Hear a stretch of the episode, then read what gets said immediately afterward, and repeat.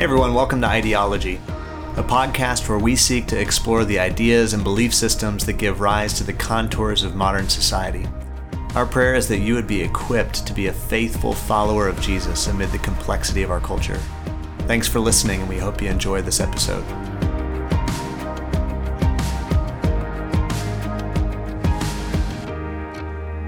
Hi, welcome to Ideology. Here with Drew Stedman, Mick Murray, and uh, we had a great time last week with Dr. Kevin Watson. If you haven't had a chance to go back and listen to that message on early Methodism and John Wesley, then highly recommend you do so. It was uh, it was just a treat to get to spend some time with him and glean from him. And uh, we are coming to you today from the nursing mom's room at Antioch. Uh, if you only knew the behind the scenes of Ideology and all the different places that we set up our microphones to bring this content to you. Drew is currently in a, uh, a plush rocking chair right now, uh, about to unpack church governance for us. But um, uh, have a lot of fun putting this together and appreciate your ongoing listenership. And so today we are talking about church governance and picking up on some past themes and looking at how Jesus organizes his church. And so, Drew, why don't you get us kicked off? Thank you, Mick. The smell of that whatever chemicals are in diapers, not after they've been used, but before they're used, um, there's a, a, faint aroma in my nostril as I prepare this content for you today. Several weeks ago, it's probably actually been a couple months now, had a friend reach out, and it was in an episode where we, we were talking about power. And um, I had made a comment in this episode about Jesus giving up his power, or most of his power, I think is what, what um, I said. And this friend offered a great critique saying that Jesus actually gave up all of his power but retained his authority. And I thought I I never heard it framed like that before. I thought that was a really interesting concept, and it's building on Philippians two, of you know Jesus who is fully God, emptying himself of his divine power and taking on the form of of a human and becoming human. So even though he is fully God, also becoming fully man and willingly laying down his divine attributes and subjecting himself to the limitations of humanity. And you see that over and over and over again in his life. What Jesus did not give up is his identity. He is both man and God, and he is the Messiah. He is the King. He, you know, all of his identity and his authority. And so the significance of this, even as we're releasing this content the day after Easter, I think we see this most powerfully in the death, burial, and resurrection of Jesus, because he, though being in very nature God, he gave up his divinity and was willing to follow the leadership of the Father even unto death. And so God Himself, who spoke the world into existence, was willing to allow Himself to be crucified up against the tree that He created. I mean, it's staggering when you think of all these things and how they all how they all bleed together. And He did not use His His divine power to overcome what the father led him into. And even as he is being arrested, he says, you know, I, I could call legions of angels. I mean, he could have, with a, with a word, ended whatever threat would be coming against him, but he chose not to. And instead, the route that Jesus chose was complete, total submission to the Father. And ultimately, he is vindicated by being raised from the dead. So rather than using power to defeat his enemies on the road to the cross, he instead submitted himself to the Father who used power to ultimately defeat sin and death itself and raise Jesus from the dead and pave the way for our resurrection. So I've been reflecting upon that concept, and there's a lot of different application points, both in our own lives. How are we submitted to the leadership of the Father? But I'm going to take it in a direction today that might seem a little unique, but I think these two go together. And today we're going to talk about the concept of church government. And this might not be something, especially if you're not a pastor, you may never have thought about this before. But what we're getting at here is how do we then, as the church, follow God's leadership and how do we maintain and stay within his authority? And so that we do not give up our identity or veer off the path of what God has called us to. And that's what we get into when we get into church government, which I believe at the end of the day is us submitting to the headship of Christ and the leadership of the Spirit. So, how does that then look in a congregational setting? Interestingly, and this might speak to our our individualism, I hear a lot of people talking about following the will of God for their life, but typically we interpret that as an individual decision where I would maybe make the argument that first and foremost that should be a communal conversation, which is church government. How do we as a people um, whatever tribe or congregation God's called you to, how do we follow God's leadership? And then how does that inform on an individual level how I, as a human individual, follow God's leadership? But what does it mean for us to be submitted? So, um, roadmap for today, then, um, when we talk about church government, we're going to look at the three historic models, how they get blended today, and what some of those mixtures might look like. And then we're going to conclude with the theological overview of let's let's take these different models, let's take our context, and how do we interpret that theologically, and then how does that affect the way that we live now? So that's the roadmap for today as we talk about church government.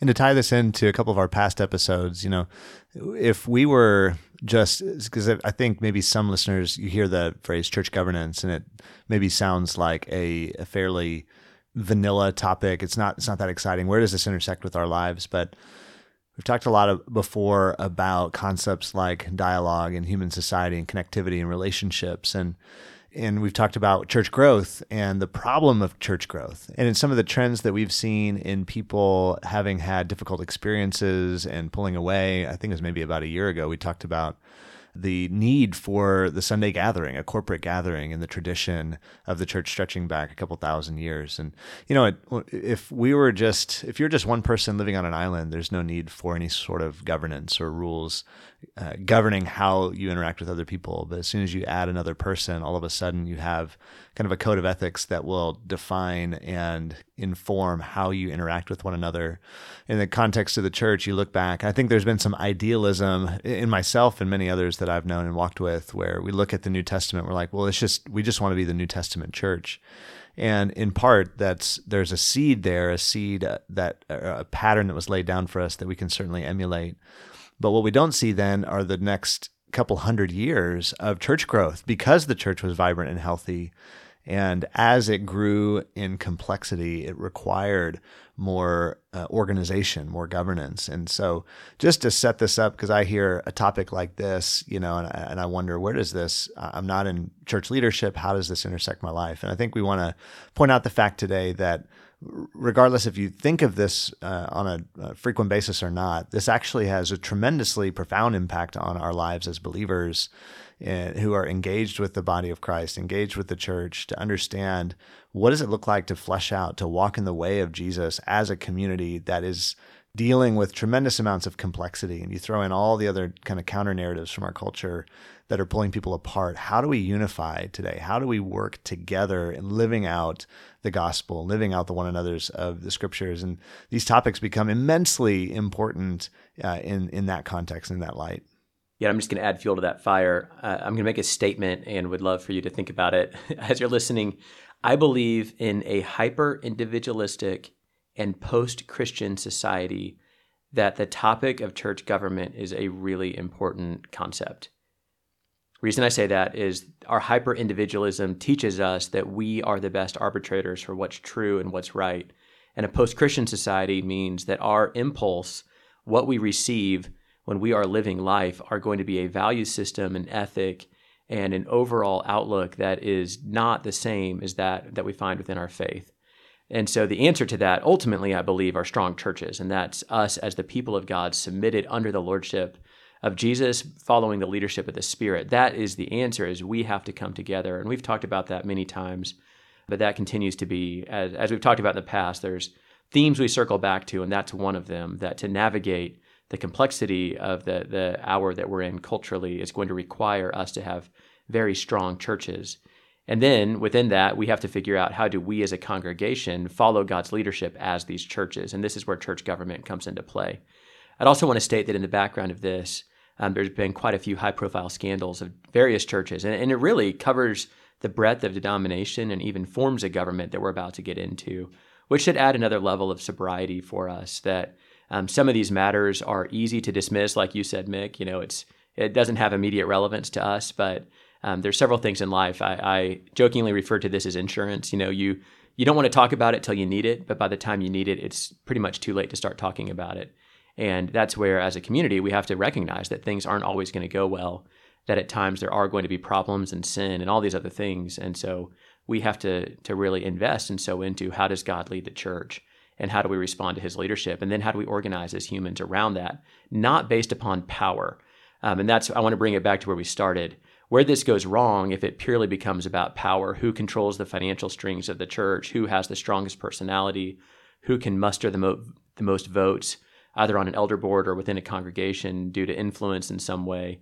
Um, when, when the church starts to be led based on that, that will ruin any form of church government.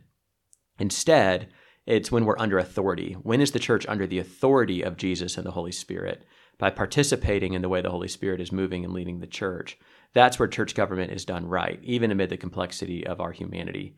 And so this is maybe where we draw a distinction between these two. And I think our default posture is to defer to power, whoever can control however they get there. Typically, it's going to be some form of political control over the church. That's our default posture, unless in advance we've really prayed into and thought about how are we submitted to God's leadership. And that's where we get into a healthy form of church government under his authority. Let's dive into the three models that are historic, and um, I'm going to go through all three of them and give a bit of an overview, strengths and weaknesses, and some biblical support. So the three are first Episcopal, and that is not referring to the denomination that's the branch of, or a branch of the Church of England in the United States, but is rather a, a form of church government that encompasses a lot of different types of churches. Second is Presbyterian, and same thing. There is the Presbyterian Church of America, the PCA, or the PCUSA. Um, it's not just referring to those denominations, but as a form of church government. And then lastly, congregational. So these are the three historic forms of church government. And then there's a lot of how they get mixed, and um, a lot of in a lot of modern churches are going to typically have elements of each of these. So let's start with Episcopal. If I was going to define this, is any form of church government that has a bishop is Episcopal. And typically, what this would mean is there is a hierarchy and there is a bishop that is operating as a representative of God who is ordained and called to order the church. Most Episcopal forms of church government would then actually try to trace their lineage all the way back to the apostles and what's called apostolic succession. And in this idea, you know, whoever the current bishop, there was, you know, they could trace their genealogy and their lineage all the way back to one of the first apostles. And I, you know, I think you can be skeptical about the accuracy of that, but that's the ideal, at least, is that through the laying on of hands, this calling and vocation has been passed down through the ages in order to order the church today. Prominent denominations you have first and foremost is Catholic, where in the Catholic Church, maybe the uniqueness is not only is it led by bishops, but then there's a supreme bishop, the Pope, who orders the entire Catholic Church and in a very distinct way, and theologically is actually intended uh, in Catholic belief to order all of the church on earth today, and kind of this human stand in for Christ. Um, not that they are Christ, but that they're operating in that seat to order the church. Then you could get into all the various forms of orthodoxy, which also have bishops.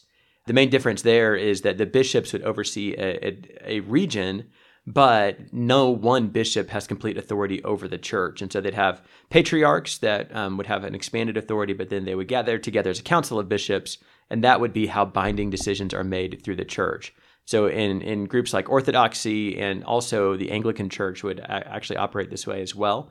They would look at any past councils would be considered authoritative because these are the people that that, that Christ has appointed to provide leadership for the church at a different point in time gathered together and under the leadership of the Spirit made a decision. And so that's then a final decision. And that's the only way that decisions can be made on behalf of the whole church is through a council. This is a conciliar expression of church, but it's with bishops. Methodists, um, we, we interviewed Dr. Watson last week. Methodists have an Episcopal form of church government, but then you also, maybe in a way that might be surprising for some, a lot of Pentecostal and charismatic churches also have this form of government. So the Vineyard USA is, is one of the biggest examples, um, but many others have this as well. And tied to an Episcopal form of government is also this idea of apostolic. And those two, they're not necessarily synonymous, but they're very closely tied. And actually, it was early in the history of the church. Um, one of the very first heresies was this guy named Montanus, and he was a very charismatic prophet. And what he was doing up up until his time, about you know 150 years after the resurrection, there were these prophets that would respond to God, but then you had bishops in different areas that were the ones entrusted with ordering the church, and they would have a relationship together. But then Montanus came along and essentially said, Because I hear from God directly, I don't need to submit to the bishop. And ultimately, that was condemned as heretical, along with some other things. And that set the church in motion. It was really in response to heresy the role of the bishop was strengthened because somebody has to be responsible so that you don't have people just coming along and claiming new revelation that pull the church astray. And so you still have this, and that's all these um, more historic mainline churches. But then a lot of charismatic churches would take this idea of a bishop, and rather than it being apostolic succession, there's a variation to this concept that it's not because they can claim their lineage all the way back to the New Testament, but instead there's a spiritual gift or anointing that is imparted to certain people to carry this authority. And a lot of it's based on their fruitfulness. You know, they've started a lot of churches and um, and then they oversee those churches and so that then they operate in that authority. So in this model, it's not apostolic succession that imparts authority, but it's instead a direct work of the Holy Spirit that imparts authority. There'd be a similar understanding of what the role is, but what validates it is is going to be a bit different, even though they might look the same. It's interesting, and I know you're you're going to compare and contrast this with Presbyterian and congregational models. But with this expression in particular, where do you see this in the scriptures? What would you say are some strengths and some weaknesses of this particular model? All three of these models, you will find passionate defenders, and they will all claim both authority um, based on the New Testament and also based upon church history. So if you talk with somebody who has this form of government, they're probably going to argue it from two ways. Um, biblically, what they would point to would be, you know, even though Paul talks a lot about elders, the fact is, Paul was appointing elders, and that's what a bishop does. So, a bishop is somebody who can go along and appoint elders.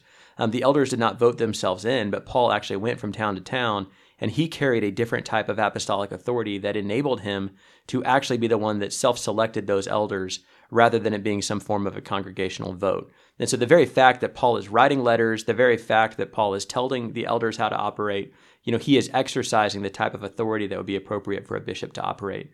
Um, so they would they would point to that. They also might point to what Jesus said to Peter about being the rock upon which I'll build the church, the role of the twelve apostles where they were set apart from the rest. Um, all of these different things. And typically, there's going to be a high view of ordination within this model because what you're saying is this person, even though they're flawed, has been called and set apart by God. And just like the 12 apostles, it's not that they were more holy than the rest of Israel, it's just that Jesus chose them. There is a gift of grace that was imparted to them that allowed them to lead. And so it's going to be a lot of these kind of concepts that would come in from biblical support. I'd say the strength of this, a um, couple different, couple of different elements of it. One, I do think it enables the church to have apostolic leadership, and so you can have, if you have a godly bishop who's fully surrendered and submitted to Jesus in this environment, they are not they are not submitted to the congregation, but they're actually able to challenge the congregation. And so when this is done right, what you have is you have leaders in the church that are leading the congregation, calling them to holiness, not fearful of them because they're afraid they're going to get voted out, but willing to deliver hard truths and willing to lead the church into a vision that God has given, even if it is different than what is comfortable or what people most want. And and I and again, going back to Paul, you if you read his correspondence to Corinthians, first and second Corinthians, you see this. You know, he is challenging them.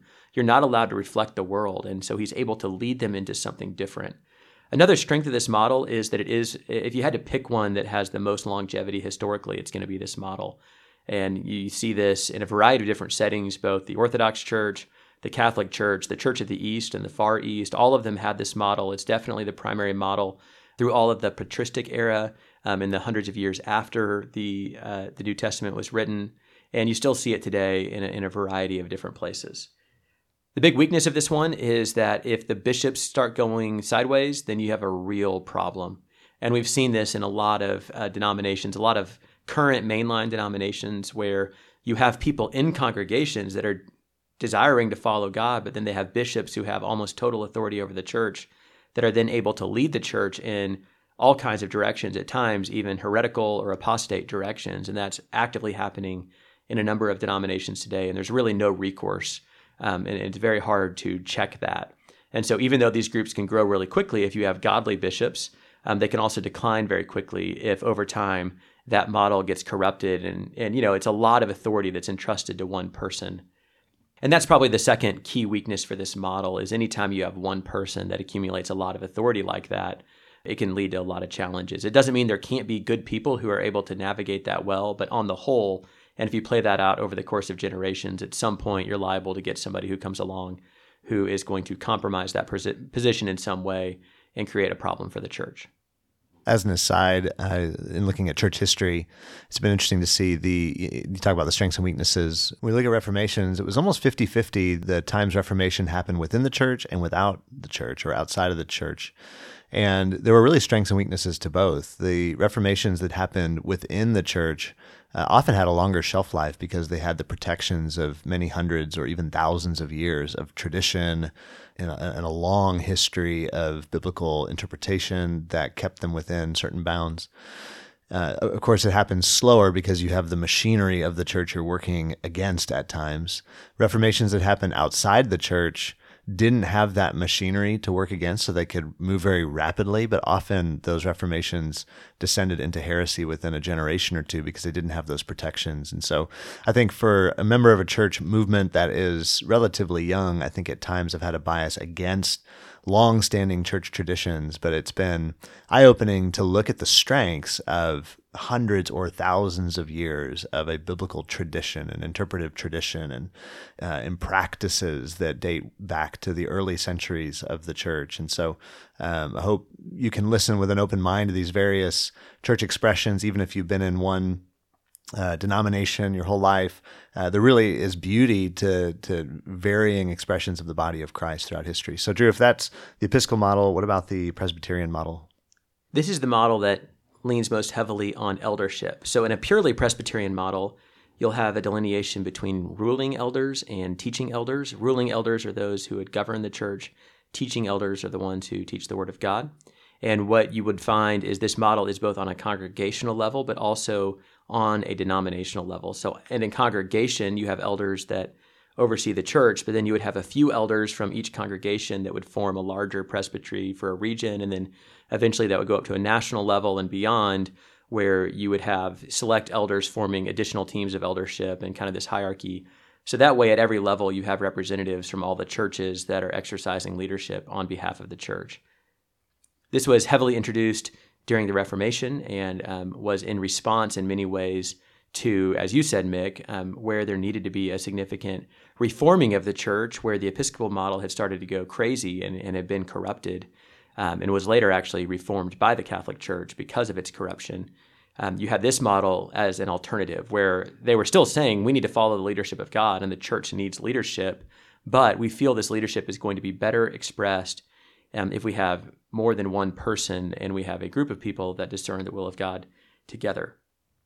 So, what as this group went back to Scripture as a, as a way where they're looking backward to say, somewhere we lost our way, Scripture is going to help us get back in this doctrine of sola scriptura.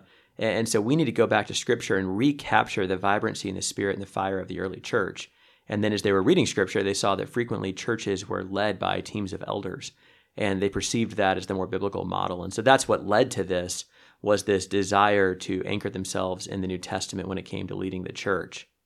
Biblically, you see this all throughout the book of Acts, or I think of 1 Timothy 3 or Titus 1. You know, a lot of different instructions, and, and, it seems like this is the way that churches were organized. And even in the earliest days of the church, where you had the 12 apostles, um, yes, it seems like Peter was a leader, but it, it wasn't as rigid as a hierarchical form um, that did develop later in history. There, there was a lot more of a group discernment process. I think this model has a lot of strengths. And even though the full Presbyterian model is not frequently used, you know, with ruling elders and teaching elders and um, tiered eldership teams, that, that's more rare, and you're probably only going to find that in a few specific Presbyterian denominations. The concept of elders leading a church, I would think more than anything else, is the standard today. And the major strength of this model is the recognition that there is wisdom in many counselors. And if you ever just have one person making decisions, even if they're godly, they're still going to have blind spots. They're still going to have areas where they're not able to lead well. And so it's when you get a group of people, like you see in Ephesians 4, you have various forms of gifting, some that are great at evangelism, some that are teacher pastors, some that are prophetic or apostolic. And it's when they come together, led by the one spirit in a process of mutual discernment, that they're able to actually follow, follow the leadership of the Holy Spirit. So it's this concept that the spirit works in a people, not just in a person. And that that's what enables this. So there's a lot of strength to this. I would say a lot more durability of being able to navigate difficult things, um, a lot more of a well rounded ministry that can occur this way, as far as having multiple people that are responsible to provide leadership in the church, and it does allow for a more clear representation from a congregation. Uh, many of the Episcopal churches might have a vestry or some other local leadership team, but they really have no authority.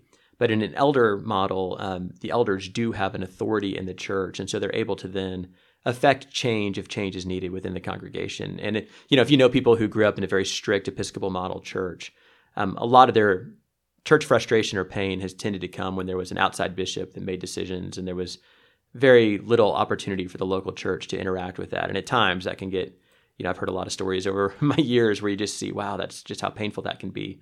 So this allows for some kind of hedge against that, uh, where you still have people that are making decisions on behalf of the church, but they're locally represented and there's more than just one. A major weakness in this model, and we'll see this as well with the congregational model, is it's less easy to impart a very clear vision for the church. You have multiple different people, and at times, and where this can get really unhealthy is if you have elders that are jockeying for power and influence.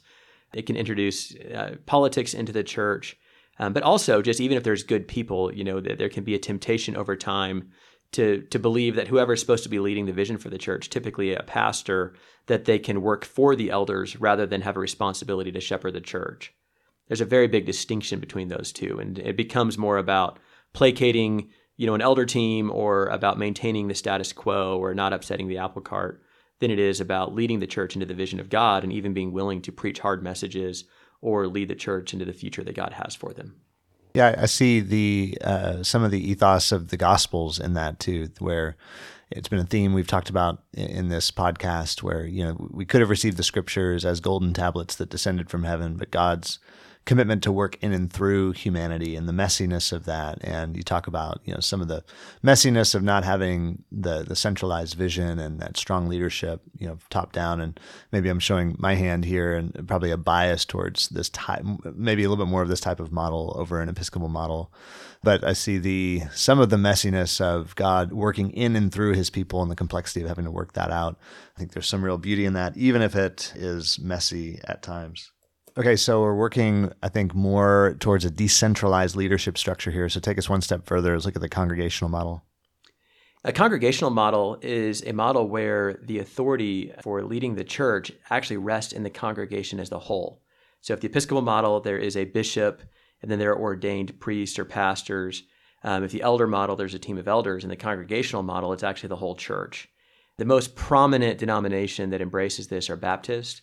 Not all Baptist churches are congregational in their polity, or some Baptist churches even do a mixture where they where the congregation would vote in an elder team, and so they wouldn't be making decisions on everything, but they would be making a decision on who the elders are supposed to be. So there are variations to this. But at the end of the day, it's the congregation as a whole that has a responsibility for the church. This also arose a little bit later out of the Reformation, and a lot of the rise in this model parallels the rise of democracy when it comes to political governance.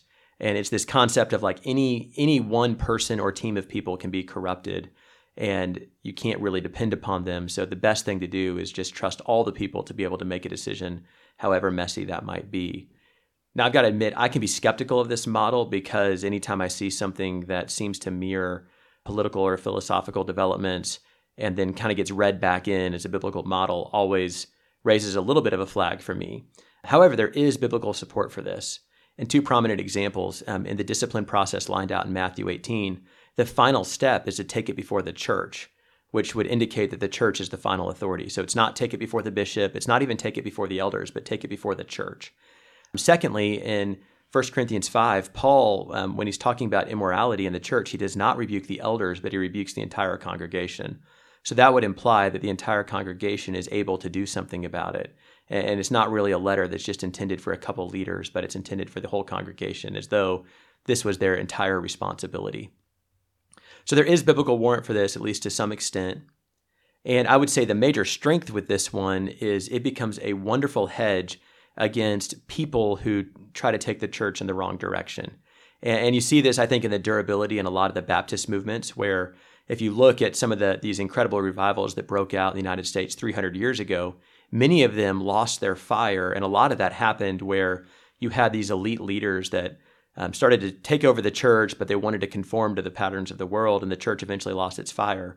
what the Baptists had for all the messiness, and if you know Baptist history, there is a lot of messiness, but still, because of congregational polity, what was able to happen is there's always this group of people that could be a remnant that could reform the church. And so what they were able to do is say, we're not going to follow just because you know somebody went along and went to a seminary and embraced a form of liberal theology and came back. We're unwilling to go that way. We want to fully surrender to the Lord. And so they would embrace that. So it provides this ongoing mechanism for renewal and makes it a lot harder for any one person or group of people to take over a whole denomination. They can take over churches and lead churches astray, but it's a lot harder for them to take over the entirety of Baptist. And so I think that is that that does merit a lot of consideration. I'd also say this model probably more than any other takes seriously the concept, the Protestant concept of the priesthood of all believers. And it's this idea that if all of us have the Holy Spirit and if all of us are the people of God, then all of us should be a part of the church and be active in the church. And even though I don't embrace this model on a personal level, I do appreciate the challenge that the church is never meant to be this the place that is turned over to the professionals or the people that have been around. But if you're a member of the church, that you have a responsibility to the church. And even if your church is not congregational, you know, when you see churches that have a congregational polity, there's a lot of buy-in in that church um, because the people are the church. And I think that's a wonderful reminder to us about the role of people in the church. The weakness of this model, and I think is pretty pronounced, is politics. What happens, even though for all that I'm saying and how wonderful it sounds, in reality, if you have 100 people, um, what's going to end up happening is factions will form within the congregation. And typically, there's always going to be a leader. There will always be some kind of power system. And rather than it being something that's thoughtful and where there are people where maybe that's based upon godliness or some other form, um, in this model, it's going to probably be based upon influence, unless there is a very careful group of people ensuring that that doesn't happen. And so this is where you hear all the stories about the family that controls the church, you know, and they just make the church whatever they want it to be. It's also very hard for this model, in my opinion, to provide a prophetic voice that challenges the current of society. Um, because, you know, what happens is whatever the majority of the congregation wants tends to be what's going to be enshrined. And so where that can be a sinful pattern, it's really challenging because who's going to be able to come along and challenge the congregation and lead the congregation? And so this is where you would see the strongest contrast with an Episcopal model of church. Um, what if the church needs to be rebuked? What if they've embraced a sinful pattern and they need somebody to come along like the Apostle Paul? In a congregational model, you risk that person getting voting, voted out because they were willing to give a hard word. And I think that's a real danger with this model. Let me give one last thought as we talk about models, then we're going to turn the corner and close it out. Just how do we make sense of all of it? A lot of churches today, especially in the United States, do not fully embrace any one of these models, but have some form of a mixture. And I think what people recognize is that all of these models have strengths and weaknesses. And so it's actually by incorporating different elements of these models that we're able to maybe maximize the strengths and mitigate the weaknesses. Um, I mentioned one a second ago where a congregation might vote in elders, then those elders might call a senior pastor. Um, a lot of churches have senior pastors that functionally have almost like an episcopal like authority, but they also would have an eldership or even a congregational vote that calls the senior pastor. And so there's just a, there's a, a lot of variations to this. I, if I had to pick what's the most standard you're going to find in American churches, if you're part of a church that's not tied to a historic denomination where one of these models is very much embedded in their identity as a church, then probably what you're going to see is some team of elders a senior pastor who holds a significant amount of authority, and then some mechanism for involving the church in decision making. And even in denominations that are fully one of these models, um, I, I, think they're wise to incorporate other elements. So if your polity, if your polity is congregational, then you probably want to have a pastor that can lead the church and has a lot of authority to lead the church, so the church has a vision. And, and you need to be careful to let them have a lot of that. And and you see that with a healthy church that has a congregational polity, or you have you have maybe a senior pastor who holds a lot of authority almost in an episcopal type model. Typically, they're going to form some type of eldership team so that they're, they're not on their own making decisions. Um, so this is probably most common today is some variation of these models. And typically, what it is is just recognizing there are biblical examples, strengths, and historical witness in all of them. So let's try to put them together to have something that is going to allow us to live under the authority of the Spirit. Yeah, no, actually, I, I love that. I, I, love that there are strengths and weaknesses to all these models. And again, I think it it points to the fact that Christianity is ultimately not formulaic, but it's Jesus who said that he is building his church. He's at the head of the church.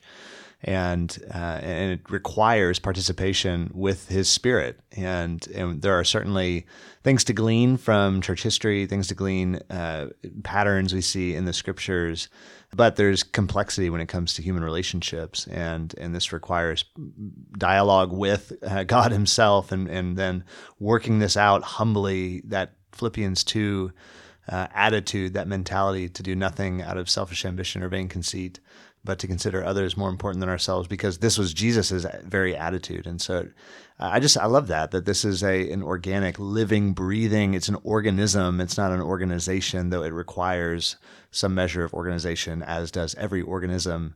But ultimately, it's alive. It's not static. This is a dynamic entity that we're part of. And that, that just that is going to by necessity it's going to require process it's going to require patience it's going to require working through issues over time uh, and it's going to require the oil of the holy spirit to keep the engine from from burning up.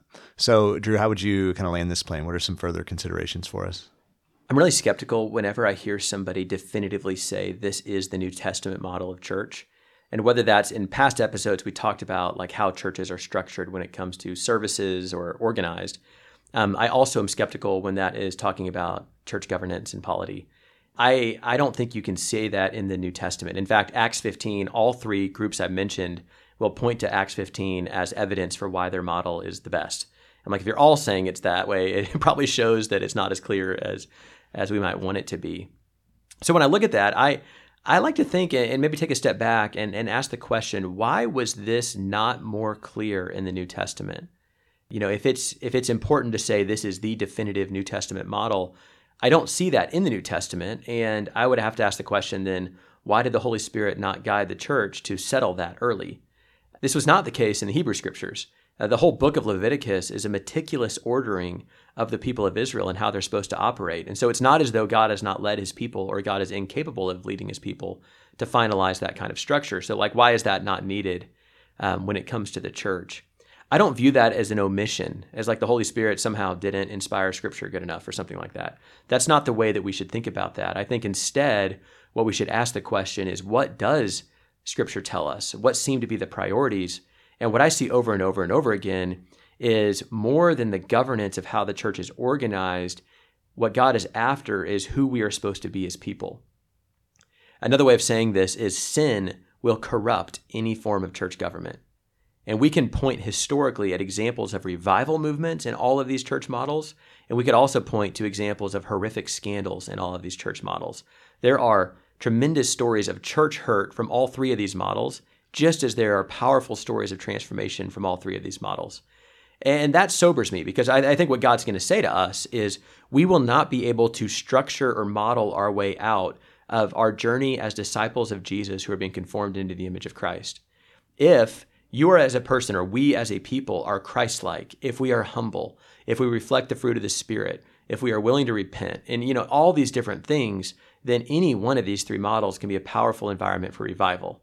I think we need to be conscious of the strengths and weaknesses but ultimately, I don't think the church structure, the church governance and polity is going to be the make or break for the health of the church. And I think that's because God's not going to give us a, form of government that is going to remove our need to grow as disciples and be conformed into his image. So sin will distort any model, but godliness can can make these models work. And that's why I started this conversation about authority because when the question is not how do I as a human exercise my human giftedness to lead the church in the way that I want to go. And I'm going to form coalitions or seize power or be a bishop and just arbitrarily make decisions or whatever. But instead, I'm going to live with a sobriety under the fear of the Lord that even if it's not what I want in my flesh, what my chief concern is how do we follow the leadership of the Spirit and the headship of Christ? Then that's where these models can all be healthy and appropriate. So I'm going to build on that. And I'm also going to say, whatever church background you're from, what I would encourage you not to do is start nitpicking different forms of government. I think it's fair to ask the question are we submitted rightly? I think it's healthy to understand in your church background how is this expressed within your church, just so you know. I think if you're in any form of church leadership, I think it's it's always right to make sure are we exercising this healthily so if you're in an episcopal form of church that's fine i i have no stones to throw i think that can be very healthy and very vibrant um, i would probably ask how are you expressing fivefold giftings? How are you leaning on the wisdom of the congregation? How are you ensuring that you're responsive to the needs of the whole church? But i think you can be confident in the model that god's given you. Likewise if you're in a congregational church I, again i have no stones to throw. I, I think my, my chief question would be how do you make sure that you're not making decisions based on interest groups within the church, but instead, as the church, you're coming before God and you're really taking that seriously, your responsibility to be fully submitted and surrendered under the leadership of the Holy Spirit. I think when it comes time and you're at committee meetings and church vote meetings, it shouldn't be about coalitions. Instead, it would be leading the church into radical acts of surrender and obedience that then cause you to, to make godly decisions, even against what you would desire. You know, so that that's the spirit I think that makes this work. And I think it is also healthy to be aware, just as we did, we did an episode months ago about various models of church. And I would apply the same concept here. Be aware of the weaknesses in whatever form of church government you have. So that way you can be active in making sure that you're doing what you can to mitigate some of those weaknesses. I don't think it's the, the governance issue itself that's the make or break, but it's our awareness so we know how to respond to the authority of the Spirit. I'll end with this thought, just a, a final theological reflection we need to remember that the church is not a human institution. The church is the body of Christ under the headship of Christ. The church is the household of God, God's chosen people, the temple of the Holy Spirit, the bride of Christ. Uh, the church is alive only in the Holy Spirit, and the Holy Spirit's breath is what brings life to the church and pulls us in together and the role of us in the church. And i would say especially the longer you're in ministry and the the more authority you have in your role the more you need to meditate and be aware of the fact that your chief responsibility is to be submitted and yielded to the leadership of the holy spirit. There's a friend of ours up in dallas michael miller. He says his job for him as a lead pastor is to be the first follower. And i think that's a great reflection of what it means that our responsibility is to follow the headship of christ and the leadership of the spirit and I believe that's where God is calling and leading his people.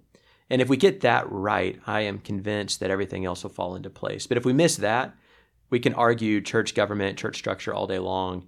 So if we miss that, we're not going to ultimately walk in the fullness of who we're called to be as those who follow the leadership and the life of the Holy Spirit. It's great stuff, Drew. Uh, really appreciate the work you did to uh, organize the thoughts today.